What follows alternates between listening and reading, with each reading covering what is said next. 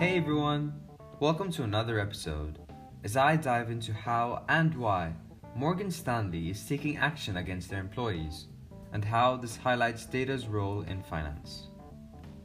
Morgan Stanley has hit bankers with financial penalties ranging to more than 1 million US dollars per employee for conducting official businesses on WhatsApp and other unofficial messaging platforms. The bank has tried to punish employees for scandal that had tarnished the group's reputation and resulted in it paying 200 million US dollars of regulatory fines last year.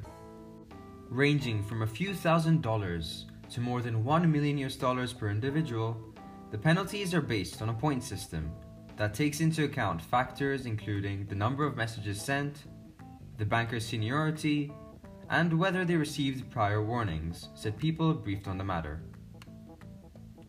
Depending on the size of the penalty, the funds have either been clawed back from previous bonuses or will be docked from future pay.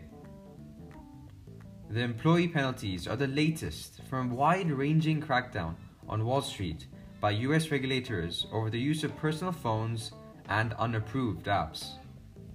The multiple investigations have resulted in more than 1 billion US dollars in fines across the banking industry.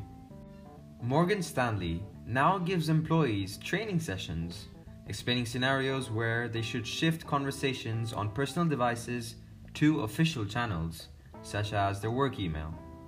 This can include seemingly innocent instances where colleagues are just simply exchanging messages about the time or location of a meeting.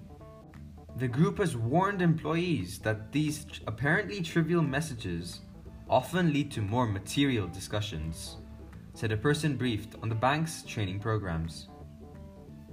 Many banks now require employees to take a picture of work related messages on personal devices and forward them to the compliance departments so that they can be preserved.